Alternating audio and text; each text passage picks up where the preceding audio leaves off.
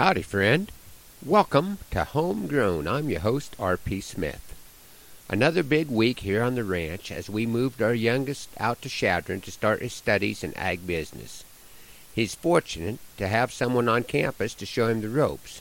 His older sister Hannah is entering her third year at Chadron State College and will have three semesters left on campus before her student teaching and looking for work in the field of elementary education.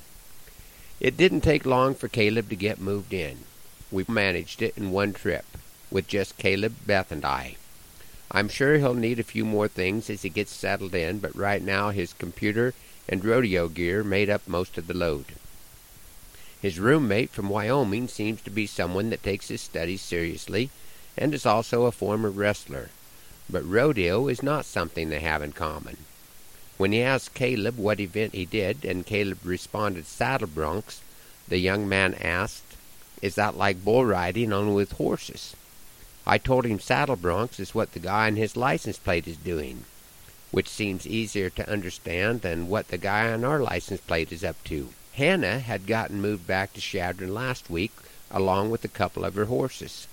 She had asked me to bring along my tools to trim the hooves on her older mare Bobby. Bobby never seems to enjoy having her feet trimmed, and I hadn't planned well enough to throw in an extra change of clothes. So by the time I had wrestled with Bobby for an hour or so, I had a very western aroma, a combination of blended sweat, both horse and human, manure, and a little blended blood, again, both horse and human. Fortunately, the welcome that we attended after the horse trimming was an outdoor event, and I tried to keep the breeze to the back of the college president as he stopped to chat on his way by after he had given his welcome speech. I'm guessing he thought I'd worked up a sweat moving my son into the dorm, and I didn't try to tell him any different. I really did appreciate him asking if there was anything he could do for us. We've had many comments about being empty nesters, but our granddaughter Sage seems to be here a good share of the time when we are, so I think that will help with the transition.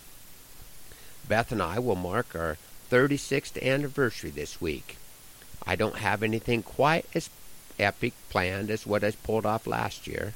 It's hard to top a total solar eclipse, and looking at the calendar, I see that Sage will be here all week, so we'll probably be celebrating close to home. I thought this morning would be a great time to revisit one of my very earliest poetic pieces that was definitely a team effort. I call this one Morning Person. My wife's just not a morning person. She prefers to sleep kind of late, but she'll work on her chores till midnight, and if the kids sleep in, that's just great. After nine o'clock, I'm indifferent, but I do like to rise with the sun. Then I'll plan my day over cereal from a box, and I hit the road on the run. The other morning, while chewing my Chex and planning what needed done soon, I thought if I could catch a ride to the back of the ranch, I'd have those bulls sorted by noon. So I stuck my head in the bedroom. Beth mistakenly opened an eye. I said, Honey, since you're awake, can the trailer we take to the back side? Let's give it a try. Jimmy was saddled and loaded. My plan was starting to swing. Beth stumbled to the truck. I was really in luck. I was nearly ready to sing, 'cause we got to the back side by sunup. That is a good early start. I pulled in the drive, turned that rig around. Its company and mine soon to part. Out I hopped and went for the tailgate. Beth scooted over and took my place. Then the click of a gear rang clear in my ear, and panic came over my face. Folks that drive in their sleep aren't deep thinkers, and they're sure not the kind you can trust. For away she did go, with my horse still in tow, and I'm five miles from home, eatin' dust. Since I'm back to working by myself most of the time, I am appreciating my power post driver more every day. Take a look at this amazing piece of equipment at powerpostdriver.com. They are the driving force in fencing. Thanks for riding along on Homegrown this morning.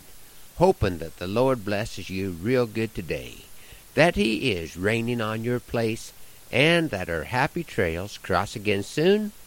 I'm R.P. Smith.